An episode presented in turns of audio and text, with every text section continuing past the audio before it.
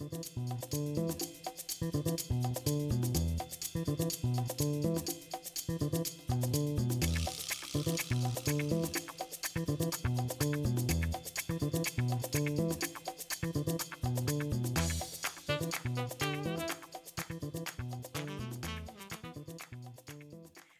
and Happy New Year.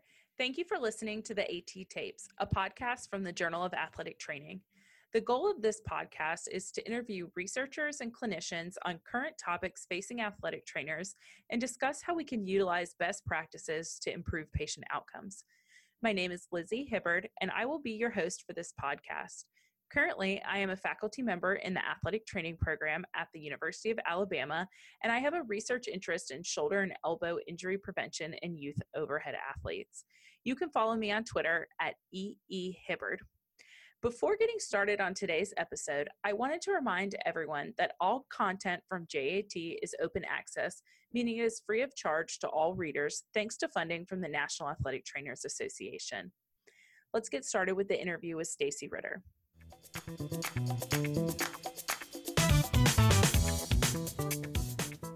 In today's episode, we will be discussing best practices for managing mental health crises in secondary school athletes with Stacey Ritter. Stacey is the director of sports medicine for San Luis Sports Therapy Movement for Life Physical Therapy Clinics. She has worked for over 25 years in a variety of settings, including professional, collegiate, and secondary school athletics, and industrial and clinical settings. She has served on several boards and committees at the state, district, and national level, and co authored a number of NATA resource documents. She has been honored by state and district associations and was a recipient of the 2018 NATA Most Distinguished Athletic Trainer recognition. Stacey, thank you for joining us today and welcome to the podcast. I really appreciate the opportunity. Thanks for having me. So, before we get started with this discussion of managing mental health crises, can you give us a brief overview of your educational background and career path that sort of led you to where you are now? Sure. So I um, started my athletic training journey at Cal State Long Beach. Um, and then I went to graduate school at Cal State Fullerton. And then when I started my, um, my professional uh, journey, um, what sort of seemed to kind of rise to the surface was the work that I had done for my master's thesis at Fullerton, which was a psychology of injury. And so for the first phase of my career, I was Division One athletics and psychology of injury focused. And then the second phase of my career, um, I went into the secondary school setting, kind of sight unseen, not really knowing what to expect, um, but sort of uh, grew. I was a full time uh, high school athletic trainer and then also grew an outreach program. And while in that setting, my focus sort of evolved into youth sports safety in general, but really making sure that concussion management was up to evidence based best practice standards. And then, interestingly, as um, we're progressing beyond the secondary school now, it seems like it's almost coming full circle because I'm revisiting a lot of what I had done in the psychology of injury realm when we look at adolescent mental health, its overlay with concussion, and sort of where those two intersect. So, why we invited you here today is to talk a little bit about mental health conditions and crises in athletes. So, it seems like recently there's been an increased awareness nationwide about mental health conditions in adolescents, and really an increase in media coverage of athletes reporting their own mental health conditions and talking about this. Can you tell us a little bit about the prevalence of mental health illness in adolescents and specifically what we see in athletes? It's quite surprising, actually, when we look into the statistics that one out of every four to five adolescents has a diagnosable mental health condition, and yet very few of them actually seek help for it. And some of the more serious mental health concerns that affect people as an adult really start to manifest and become present in the adolescent age of development. Um, interestingly, um, there are multiple studies that suggest that sports participation improves overall mental health by reducing depression and suicidal thoughts. But what makes sports a little bit unique is that um, when they're when it comes time for those suicidal ideations to come in with athletes, it tends not to be with an underlying chronic depression or anxiety, it tends to be more event related. So, a serious injury or a, a crisis at home. Um, so, uh, that's an interesting distinction as to what the difference between athletes and non athletes is. And another interesting statistic that I was surprised to read was that although um, the rates are about the same um, when it comes to, to suicide, the rates are not the same.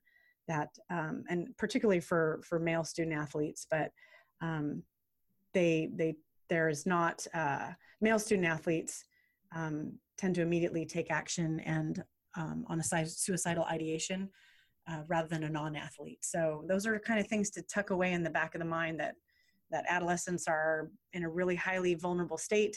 Um, their athletic participation can help with some of those chronic conditions, but they are vulnerable to some of the more acute situations that could push them over the edge toward a suicidal ideation. So, before we go further in the interview, I want to ask you to, to define some of the terminology that is used or maybe more importantly, misused with mental health conditions, both in how we describe them and on intervention and how we're talking about athletes that are presenting with these conditions? One of the big differences is a mental health emergency versus a mental health crisis. And a mental health emergency would be defined as somebody's health, well being, life is at stake. So when we're talking about a mental health emergency, we're talking about something that's life threatening when we use the term mental health crisis, that isn't necessarily life threatening in the moment, but it may be someone who is crying out for help in one way or another, um, or a problem is really starting to manifest and become noticeable to others, such that an intervention is imminent. Um, some of the other terminologies that we're getting better at, um, but still there's some work to be done. Um, interestingly, there we're trying to get away from the term committing suicide. Uh, we're we're trying to get used to the idea that um, that when when someone attempts suicide or they die by suicide, that those are very different uh, situations. The the word commit um, has a negative connotation. So when we're referring to suicide, we, we try to use either attempted or, or died by to sort of get rid of that negative stigma because stigma still remains the number one obstacle to people asking for help. So, what is the role of the athletic trainer really in secondary schools, but maybe across all settings, in helping to manage some of these mental health crises and emergencies um, that the athletes may be coming to you with, or you're identifying some behavior that's concerning? Well, first and foremost, um, it's so important that athletic trainers stay within our scope of care. What is what is what have we been trained to do? What we are qualified to do, and what we are legally obligated to do. So much of that falls within the area of recognizing signs and symptoms in your athletes. Um, a lot of it has to do with removing barriers to care or seeking help. Um, sometimes it's just providing a safe environment where a student athlete can feel like you, as an athletic trainer, or your athletic training facility is a safe zone where they can feel comfortable talking about something that's really bothering them. Um, and really taking the time to educate ourselves and educate our coworkers and educate um, the, the staff around us as to what our role is and how to intervene. The thing that I always try to make very clear is that as athletic trainers, we are by nature very compassionate and we are very um, uh, driven to want to help and to solve problems. That's what we do. We diagnose the mystery and then we solve the problem. But we have to be very careful when it comes to mental health situations because we don't want to make a situation worse, even though we had really good intentions. So those are those are the the primary role categories I would say for athletic trainers is absolutely being educated, recognizing and referring, helping someone get access to care, but knowing our boundaries and knowing when we are overstepping and being very cautious to not try to do too much. Since one of the, our major roles is recognizing when a student may or a student athlete may be in crisis or have some concerns what are some keys that you use or recommend to people for identifying a student athlete um, that may require intervention? Well, we look for signs and symptoms, obviously, um, but really, what what I found to be really helpful when we were putting together the National Athletic Trainers Association consensus statement is there are these symptom categories, and if we can break it down in these categories, it's a little bit less intimidating, I think. So if we're looking at the way our student athlete is talking, we're looking at the way our student athlete is behaving and we're looking at our student athlete's mood and we're looking for any changes from what we know to be normal for that student athlete. So, how they talk about their daily life, how they talk about themselves, how they talk about their family life. Um, and then with the behavior piece of it, you know, are they are they acting differently? Are they um, more aggressive than normally would be? Are they um, more outgoing than they normally would be? Are they more withdrawn than they would normally be? And then with the mood type of thing, you know, it, it's difficult with adolescents and they're teenagers. They're going to be moody anyway. But um, is it different from what their normal range of emotions is so that it's noticeable to you? And if it makes you go, huh, I wonder what's going on, I wonder if we should have a conversation, that can be enough to, to start the dialogue. So, if a student athlete either talks to an athletic trainer about potentially harming themselves, they recognize some concern, an athletic trainer recognizes some concerning behavior, or one of their friends reports it, what are some best practice recommendations for talking with this athlete and hopefully getting them the help that they need um, while also making sure that they still trust you as a safe place? Yeah, and this is where it starts to get a little bit more complicated, and it was the the primary reason why these these uh, resources through the NATA were created because um, before we even have that conversation, we have to understand, you know, what are the legal considerations? Are there parental rights and notification considerations? Um, for instance, um, we might need to talk to the parent because of the circumstances the student athlete is sharing with us. But what if the parent is the cause of the situation at home that is creating so much stress and anxiety for that student athlete do we report it to the parent if the parent is the source of the of the problem? So we have to look at all of those factors. We have to look at what the school policy and procedures are. Um, and when an athletic trainer is working in a school setting it's imperative that they understand what the school's policies and procedures are so they're not going outside of that when seeking help for one of their student athletes. There's also state and federal laws that have to be considered. So it's really kind of based in on where you're working. What is yours? What is your um, school situation? What does the state um, laws talk about when it comes to mandated reporting? Um, because that is part of what we do as as athletic trainers working with minors is that we are mandated reporters by law. Um, but if there's any risk to themselves or to others, or if there's any suspicion of abuse, we're required to report that. Um, we don't have to um, necessarily do the investigation or provide the evidence. That's up to somebody else to do, but we at least have to call it to the attention of the appropriate authority who would conduct that investigation. And then beyond that, I mean, if it's something where the student athlete is just says, Hey, I'm really struggling, can I talk to you? The best things we can do is is create an, a quiet space. We create a, a safe space where um, you know there's there's not going to be any interruptions but at the same time we also want to make sure that we're not creating a cir- circumstance where anything can be misinterpreted right? A vulnerable teenager um, you know might misinterpret the caring concern expressed by the athletic trainer. Um, we definitely want to show genuine care and concern and listen more than we speak. We just want to make sure that they have a chance to be heard. We don't want to solve their problems. We don't want to offer advice. We don't want to fix it for them. We want to listen And as we're listening, we're trying to identify in our head, okay, who's the best next person for this person, for this athlete to talk to? Would it be the school counselor? Would it be the principal? Would it be the police? Would it be Child Protective Services? Would it be suicide hotline? So as we're listening to our student athlete, we're kind of taking mental notes and trying to identify what's going to be the next best step for that student athlete. But really just letting them talk and giving them a place where they can be heard sometimes enough to really help that student feel much better than before they walked in. So, you talked about some of these legal concerns in your own clinical practice or working with others and setting up their um, their crisis plan, emergency action plan.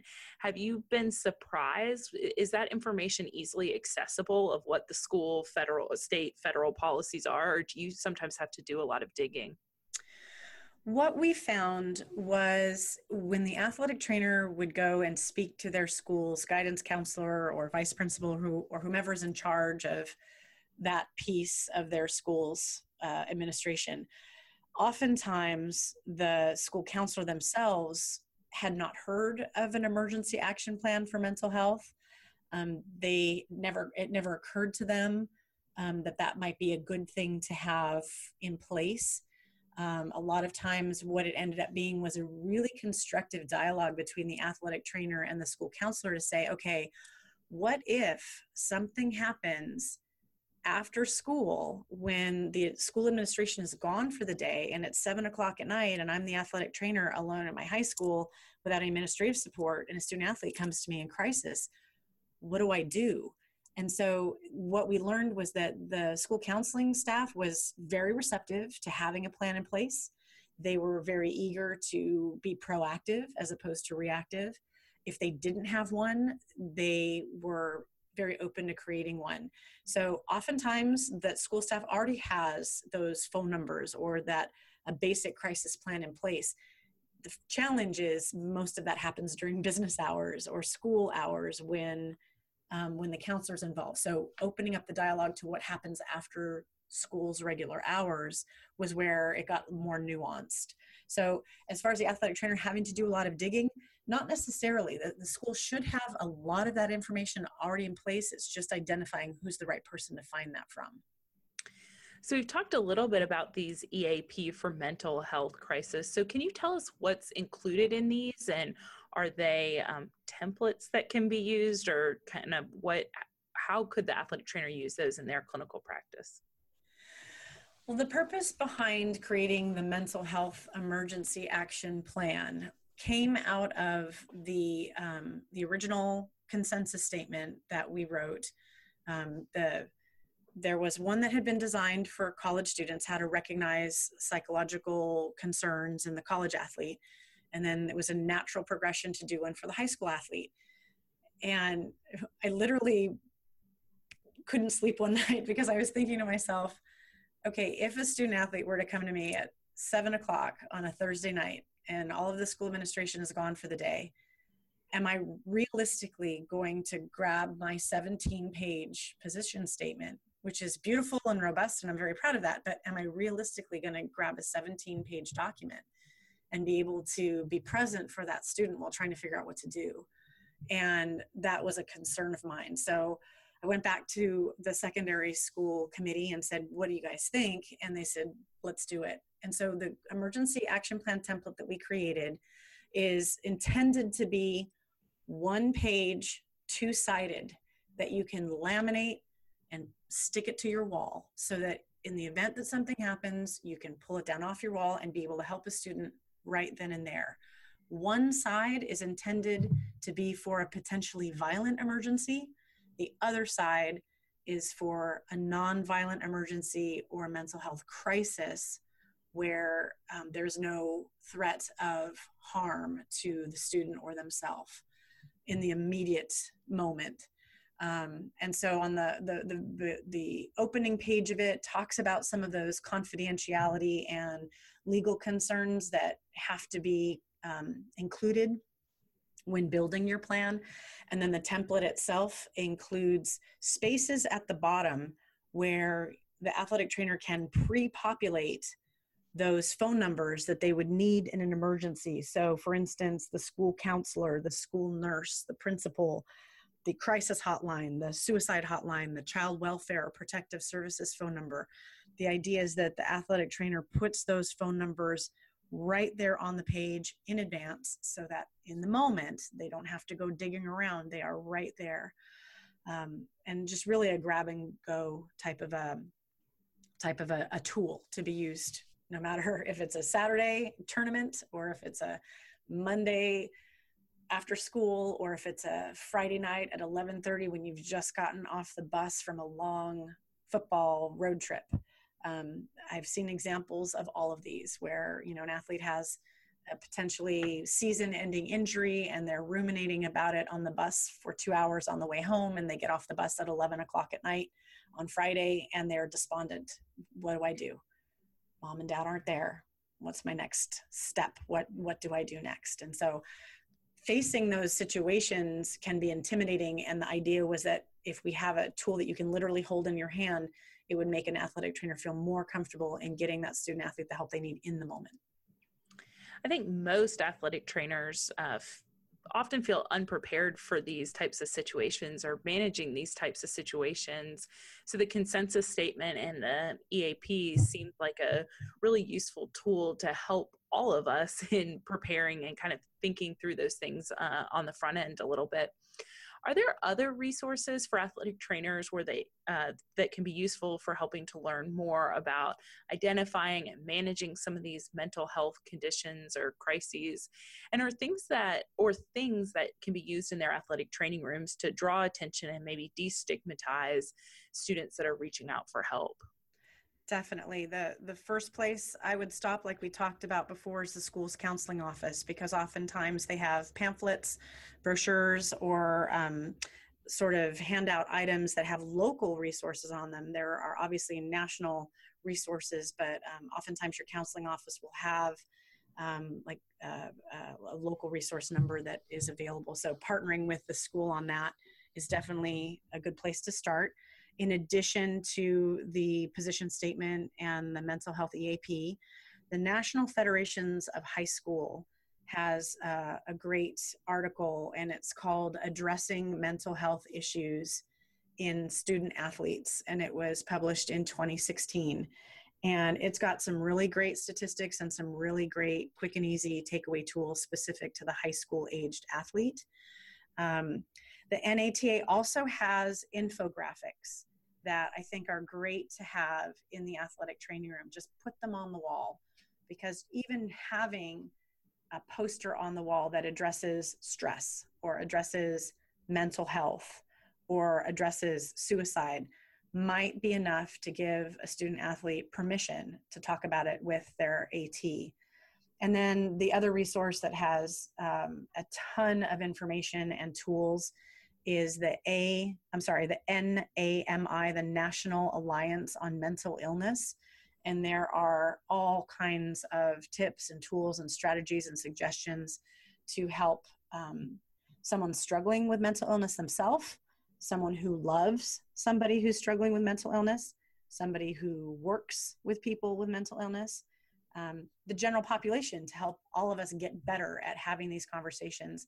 And then even for people like us who might come across a vulnerable population and want to know how to help appropriately in the moment.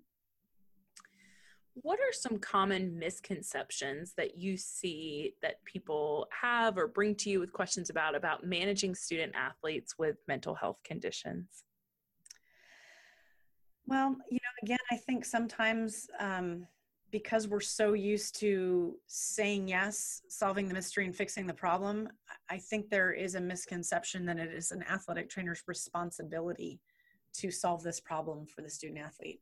It is not our responsibility to do that. There are mental health professionals who are trained and experienced, and it is their job to do that. But what we can do is be that bridge between our student athlete and those resources if they otherwise would have no idea how to access them. Um, I think another misconception about managing student athletes with mental health concerns is that oh that that's totally out of my scope. I'm not doing anything. I'm just going to avoid it completely. I'm just going to punt everybody to the student counselor. I'm going to punt everybody to a hotline number. And i think that's kind of the opposite extreme. You know there's doing too much and there's also doing too little. Um, if the student athlete has come to you with a problem that means they trust you.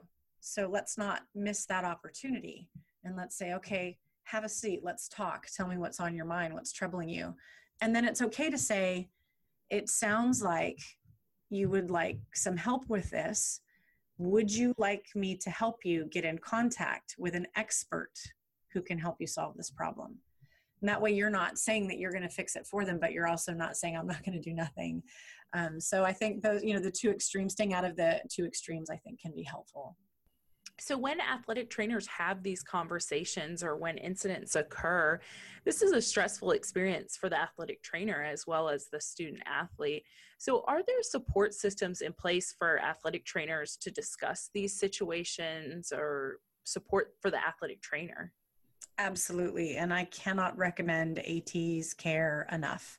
That is a uh, group of athletic trainers who have gone through training on um, debriefing after a crisis, crisis management, um, emergency situations, and they are trained specifically to be able to listen to and support an athletic trainer who has gone through um, an emotional experience. And it can be anything from, you know, I'm having a hard time with my work balance, my work life balance, and, you know, it's putting a strain on my marriage all the way up to one of my student athletes took his own life last night. And there are athletic training peers who are trained to listen and support and provide resources and be that understanding ear with the unique understanding of of what it's like to be an athletic trainer in that situation and, and they are there to help so at's care is a remarkable resource available to any of us that might be struggling on on any level well, thank you so much for your time today and sharing your expertise. But before we finish up the episode, can you provide a take home message for how clinicians can use this information to improve patient outcomes and um, implement best practices into their clinical practice? Sure. I would say absolutely utilize those resources that have been created for you, the high school athletic trainer. Remember to stay within your scope. It's okay to be a very caring and supportive and helpful athletic trainer without overstepping. Really educate yourself on how to recognize and refer a student athlete who might be in crisis and really get good at listening to your athletes. A lot of times we do a lot of talking to and at our athletes and maybe we would be even better healthcare providers if we also worked on our listening skills. Thank you so much for your time and sharing your knowledge with us. And I look forward to hearing you speak at future conferences and uh, seeing the work that you continue to do in this area. Thank you, Lizzie. And I will um, let you know that the Secondary Schools Committee is doing a session at the NATA Symposium in Las Vegas on mental health in the high school setting, including um, active attacker situations. And so, anyone that would like to hear more about those types of situations, there will be a session in Las Vegas on those topics. Great. Thanks for letting us know, and I will definitely be there. Thank you. I hope you all found this podcast informative and that you can utilize the clinical recommendations to improve patient care. Please remember to rate and subscribe to the podcast wherever you get your podcast. Also, please follow the Journal of Athletic Training on Twitter, Facebook, and Instagram at JAT underscore NATA on all three platforms. Thank you for listening, and I hope you will join us for next month's episode of the AT Tapes.